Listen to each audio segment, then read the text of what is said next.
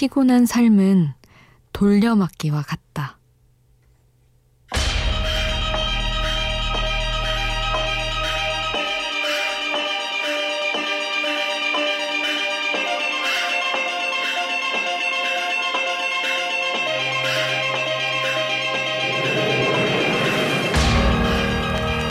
야근을 자주 하는 누군가는 말한다. 가족과 함께하는 시간을 빼서 몰려드는 일을 막는 데 쓰고, 쉬는 시간을 빼서 또 일을 막는 데 쓰다 보니 인생이 돌려막기가 된 것 같다고. 어쩌면 카드와 인생엔 공통점이 있는지도 모른다. 잘 버티는가 싶다가도 작은 빈틈이라도 생기는 날은 걷잡을 수 없이 마르르 무너져버리니까.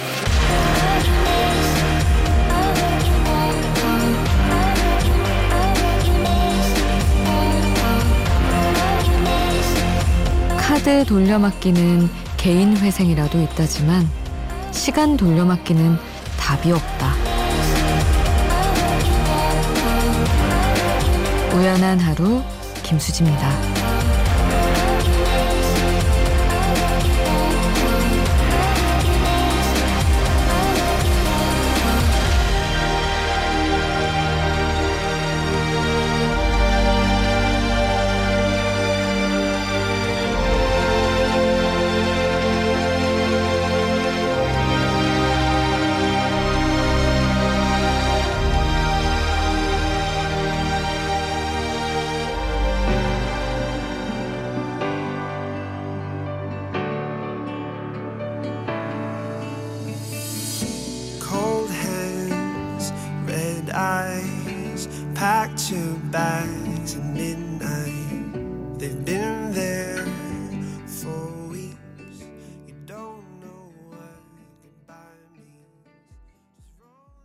6월 4일 목요일 우연한 하루 김수지입니다.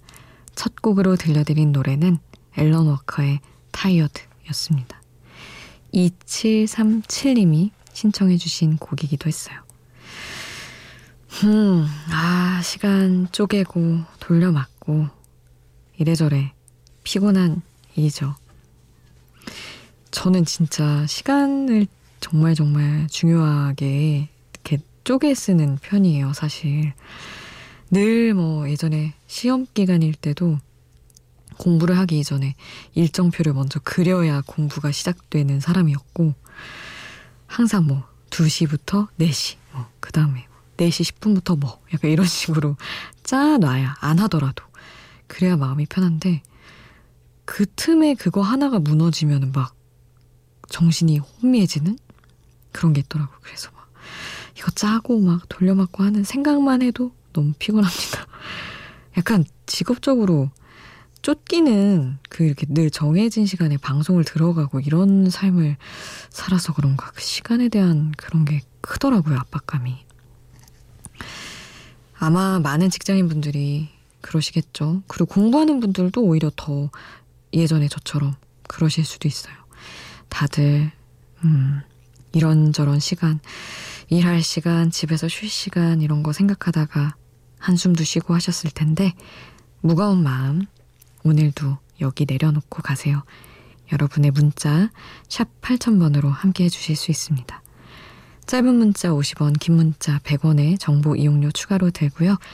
미니 메시지는 무료로 이용하실 수 있습니다.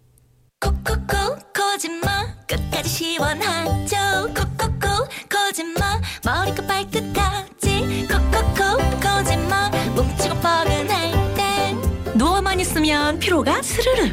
장윤정의 안마의자 코지마. 콕콕콕 거짓말 코지마 안마의자.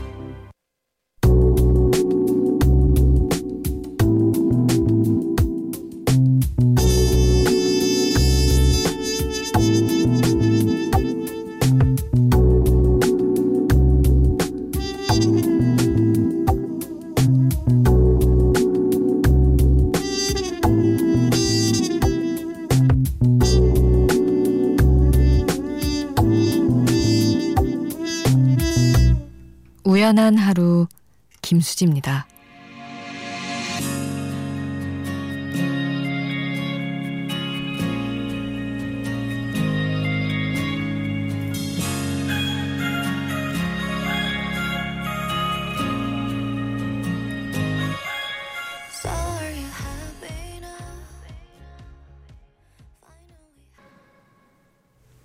조은별님의 신청곡 아이유의 8 함께 하셨습니다. 원래 이 시간에 라디오를 거의 안 듣다가 야간 근무 일하면서 몰래 듣다가 발견하셨다면서 제가 이 방송이 우연한 하루가 눈에 띄었군요. 반갑습니다. 은별님. 4860님, 워킹맘입니다. 다이어트를 다짐하며 매일 1일 1운동 실천을 위해 아이들 재우고 운동하고 지금 마무리 스트레칭하며 듣고 있습니다. 하셨어요. 하, 진짜 그냥 혼자 사는 저도 1일 1운동이 안 되고 못하겠던데 아이들 재우고 워킹맘이신데 정말 대단하신데요. 4860님. 그리고 9201님은 지치는 하루였어요. 회사에서 정신없고 바쁘다가 마지막엔 선배에게 혼나기까지 했습니다. 당연히 들을 수 있는 조언인데 왜 그렇게 서럽던지요. 그래도 수진님 목소리 들으니까 좋네요. 아유 참 바쁜데 혼나기까지 하면 눈물이 나죠. 아 이상하게 참 그래요. 조언인데 그게 이렇게 마음이 아플 때가 있어요. 다 들어서 다 도움이 될 말인데 나를 공격하는 게 아니라 이렇게 뭔가 잘해보자 하는 것인데 그게 이렇게 상처까지는 아니어도 이렇게 뭔가 마음을 아프게 할 때가 있죠. 근데 별 뜻이 진짜 없었을 거예요. 선배의 입장에서는 그렇다고 합니다. 그리고 윤혜은 님이 책이랑 이렇게 편지를 써서 보내주셨어요. 초콜릿 잘 먹었고요. 너무 감사합니다.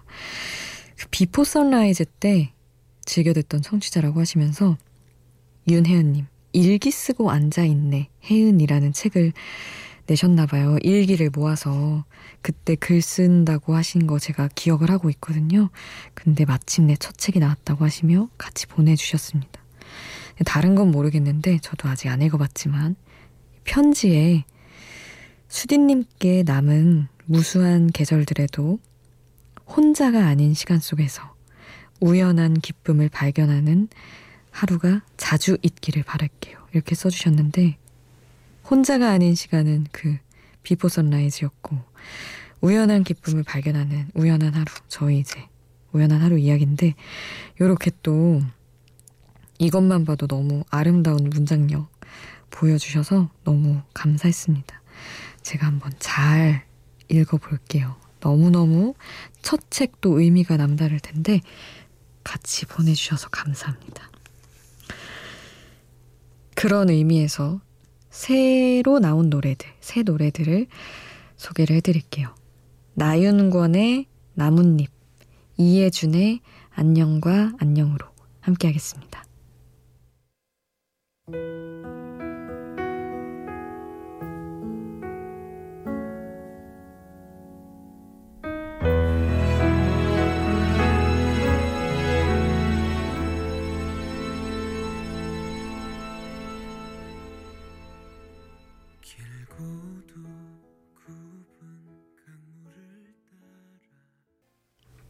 나윤권의 나뭇잎, 이적이 작사한 곡이었어요.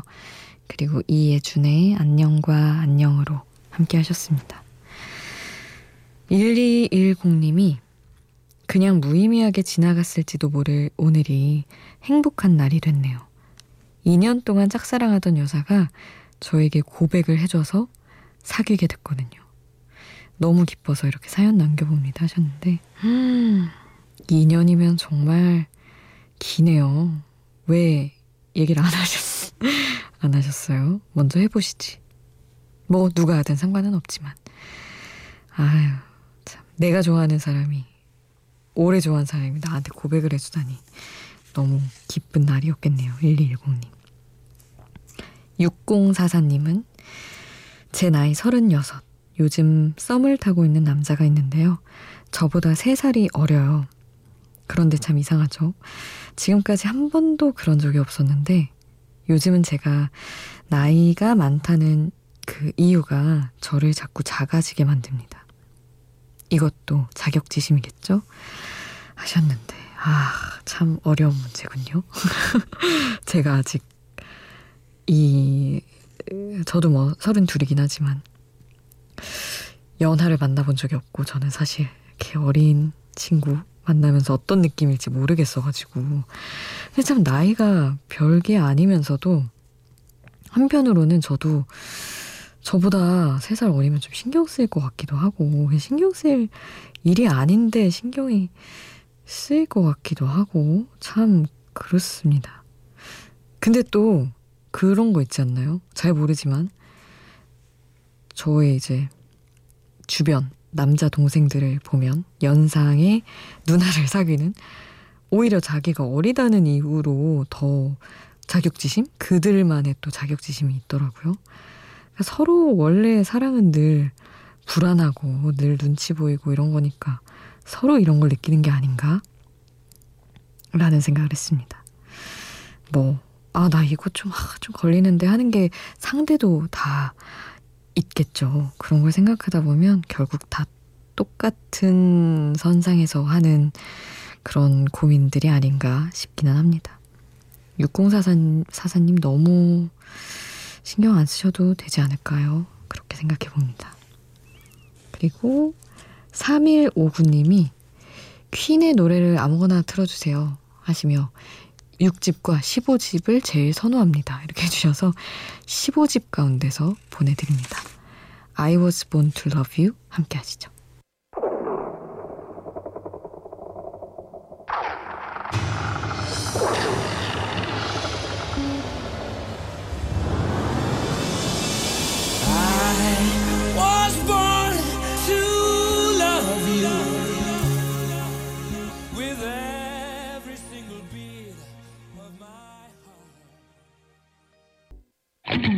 밤이 깊어지는데 생각도 똑같이 내 주위에 떨어지네 주울 수도 없이 잠시 들렸다 가도 돼 매일 이 자리에 있을게 나 어디까지였나. 우연한 하루 김수지입니다.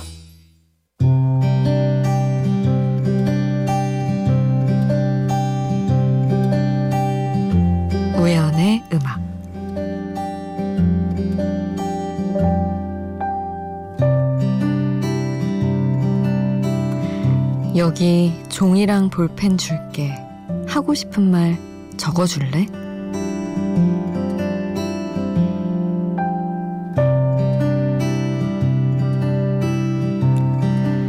영어를 완벽히 다 알아들을 수 없는 나는 해외 영상을 볼 때 꼭 자막이 필요하다.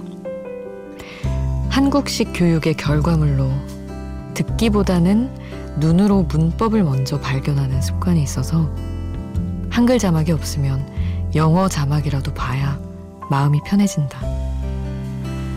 사람과 대화를 할 때도 눈에 보이는 문장이 있었으면 좋겠다는 생각을 할 때가 있다. 마음을 잘 알고 싶은데 가급적 실망시키지 않고 싶고 오해가 없었으면 좋겠는데 상대를 깊이 생각해서 하는 말도 때에 따라 상처가 될 수 있어서 가끔 의도치 않게 누군가를 찌르게 되고, 더 최악인 건 그 여파로 나에게 상처가 훅 돌아오기도 한다. 마음은 눈으로 볼 수 없고 말로 다 완벽히 설명할 수도 없지만 언어가 다른 사람을 위해 자막을 달아주듯 바로바로 듣기가 안 되는 사람을 위해 문장을 글씨로 적어 보여주듯 설명을 해준다면 얼마나 좋을까? 그런 말을 하려던 게 아니었는데 그런 말을 한 게 돼버린 순간 나는 사람들이 마음을 물체화해서 손으로 주고받았으면 좋겠다고 잠시 생각했다.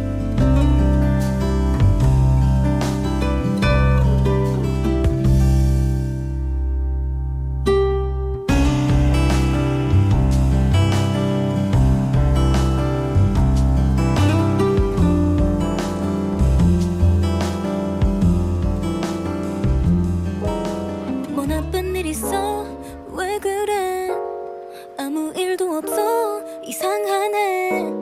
네 눈빛만 봐도 다 아는 너인데 넌 왜 피해. 진작 몰라줘서 미안해. 누구 신경 쓸 때가 아니야. 청하의 여기 적어줘, 자이언티 PH1과 함께한 곡 같이 들었습니다. 정말 사람이 마음을 내 마음만큼 내 마음 그대로 정확히 전달하는 건 너무너무 어려운 일인 것 같아요. 그래서 자막이든 뭐든 있었으면, 눈으로 마음을 물론 글로 쓸 수 있지만 물론 그것조차 되게 부족하잖아요. 그래서 매일매일 어떤 눈으로 볼 수 있든 손으로 주고받을 수 있든 그럴 수 있으면 얼마나 좋을까. 그리고 뭐 화가 나든 서럽든 그런 것도 이렇게 뭔가 음식 소분해서 잘라두듯이 소분해 놨다가 요만큼만 터뜨리고 이럴 수 있으면 얼마나 좋을까, 그런 생각을 좀 했습니다. 유민정님이 이직을 꿈꾸며 취업 사이트 돌아다니다 보니 이 시간이 됐네요. 9시 출근, 4시 30분 퇴근. 지금 일하고 있는 곳은 근무 환경이 정말 좋아요. 그런데 그 어떤 직장도 장점만 있을 순 없듯 사람이 저를 지치게 합니다. 엄마 옆에서 지내고 싶어서 청주에 온 지 2년. 이제 다시 제가 살던 서울로 돌아가야 할까 봐요, 하셨는데 2년이면 그래도 꽤 흘렀네요. 일을 하셨네요. 뭐 많다고는 볼 수 없지만. 왜 세상에는 그렇게 완벽한 직장이 없을까요? 이런 거 친구들이랑 상상해봐 막 하면서 9시 출근하고 4시 30분 퇴근해. 근데 사람이 최악이야. 그리고 9시 출근하고 밤 11시에 퇴근해. 사람이 너무 좋아. 넌 어디 다닐래? 이런 거 많이 하는데 진짜 답이 없는 것 같아요. 그냥 결국에는 포기하고 적응하고 흘려보내는 게 어디에 있든 그것만이 답이 아닌가 싶기도 하고요. 데이 바이 데이라는 제목을 가진 두 곡을 골랐습니다. 2848님이 플라이 투 더 스카이의 데이 바이 데이 신청을 해주셨고, 에즈원의 데이 바이 데이를 같이 준비를 했어요. 두 곡 함께 하시죠.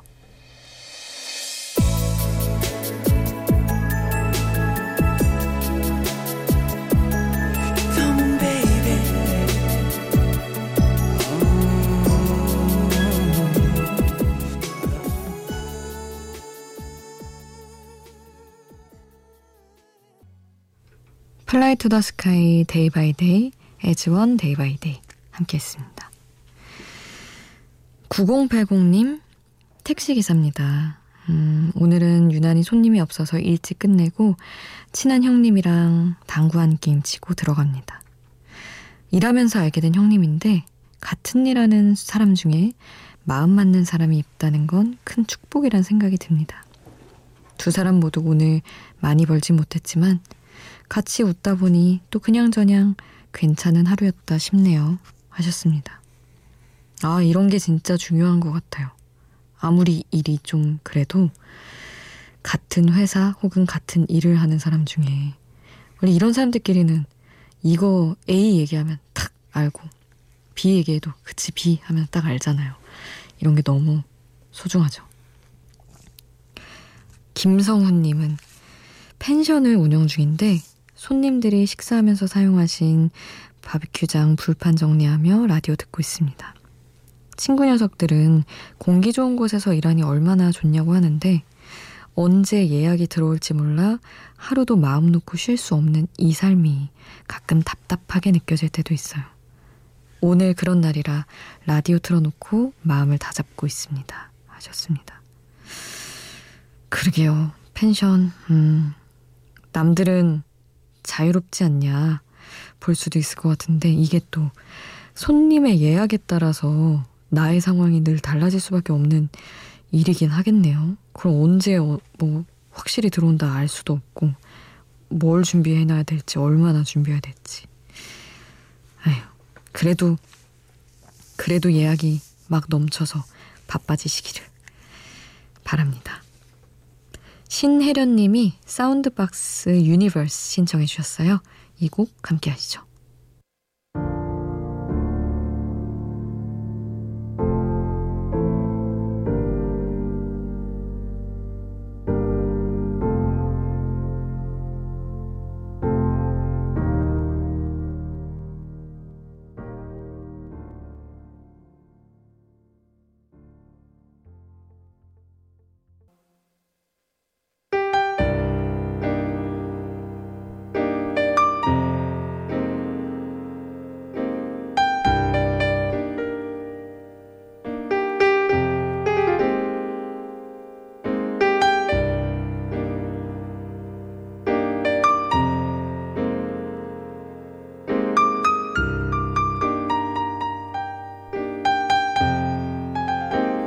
우연한 하루, 김수지입니다.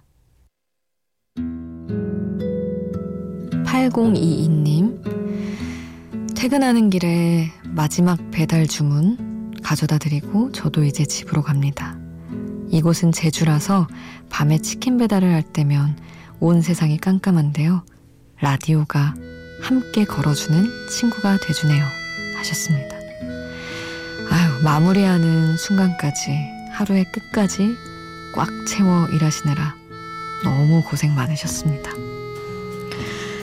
오늘 끝곡은 벌브의 소네트 남겨드리면서 인사드릴게요. 지금까지 우연한 하루 김수지였습니다.